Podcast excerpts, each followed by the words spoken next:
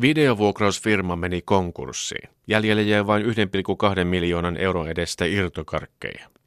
Ei syytä hammasten kiristelyyn, ellei sitten myöhemmin iske hammaskipu ja juuri syiden hoitaminen. Nyt mennään vauhdilla kohti hetkeä, jolloin Suomessa ei ole enää yhtään vanhan ajan videovuokraamoa. Jääkö kukaan kaipaamaan?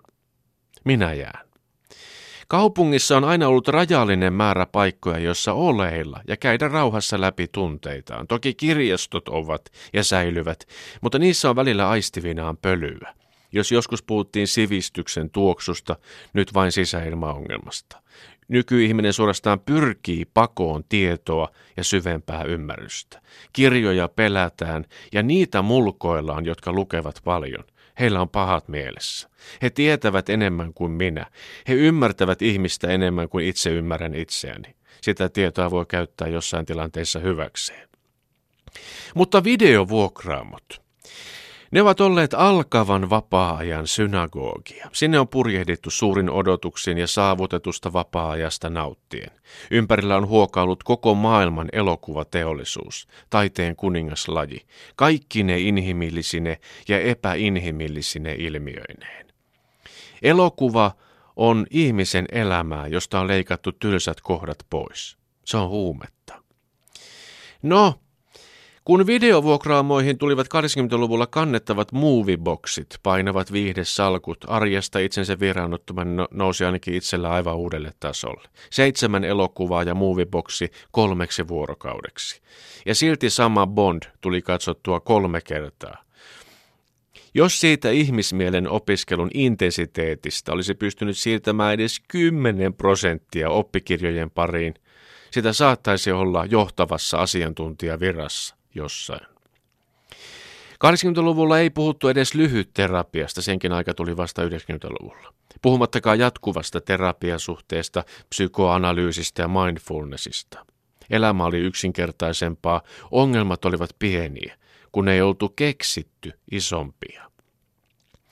Videovuokraamot olivat urbaanin kaupunkimiljöön terapiasenttereitä iloa, turvallista jännitystä ja ymmärrystä vuokrattiin meille kasvaville kätevästi käteen sopivina ja kotiin mukana kulkevina kertaannoksina. Mikä autuainta kauhun, piinan ja pinnallisuuden sai palauttaa pois seuraavana päivänä ennen kello 12. Ne eivät jääneet kotiin ahdistamaan. Ne eivät jääneet hidasta ja rauhallista arkea rikkomaan. Satoja kertoja olen leijailut tyttöystävän kanssa videovuokraamoon haaveilemaan täydellisestä hetkestä. Hetket ovat parhaita. Ei niitä huippuhetkiä, jolloin elokuvan tyylilaji ja sisältö kommunikoivat saumattomasti ihastuneen pariskunnan sielujen ja elämäntilanteen kanssa, ole kovin montaa ollut. Mutta odotusarvo oli aina suuri. Parhaat jännityksen tunteet koettiin jo videovuokraamossa. Videovuokraamossa olen viettänyt pitkiä tunteja. Siellä on tutustunut voimakkaasti uuteen tyttöystäväänsä ja itseensä. Mikä elokuva otetaan? Romanttinen komedia? Yksi raina kauhua väliin, niinkö kunnon draamaa kolme tuntia, kun nuorena sitä draamaa ei vielä omassa elämässä ollut. Monesti meni hiljaiseksi riitelyksi. Ei oteta tota. Otko tosissasi? Ei tommosta hömppää. Ei Kevin Costneria. Otko ihastunut Kevin Costneriin? En minä ole yhtään Kevin Costner, enkä ehkä tulekaan.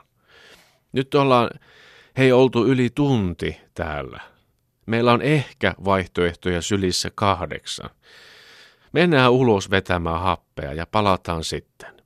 Sitten on palattu ja käyty vielä kerran kaikki tunteet läpi. Kauhu, ääliöhuumori, romantiikka, ihmiskunnan historian kipupisteet. Ihan vain kansia selaamalla. Olo on jo väsynyt, mutta ei erityisen onnellinen. Sitten on tehty synteesi, on otettu elokuva nimeltään Pähkähullut Karibialla. Ei sellaista elokuvaa varmaan olekaan. C-luokan tuotannolla tehtyä luokatonta haahuilua. Pääosassa Jack Mikäliä.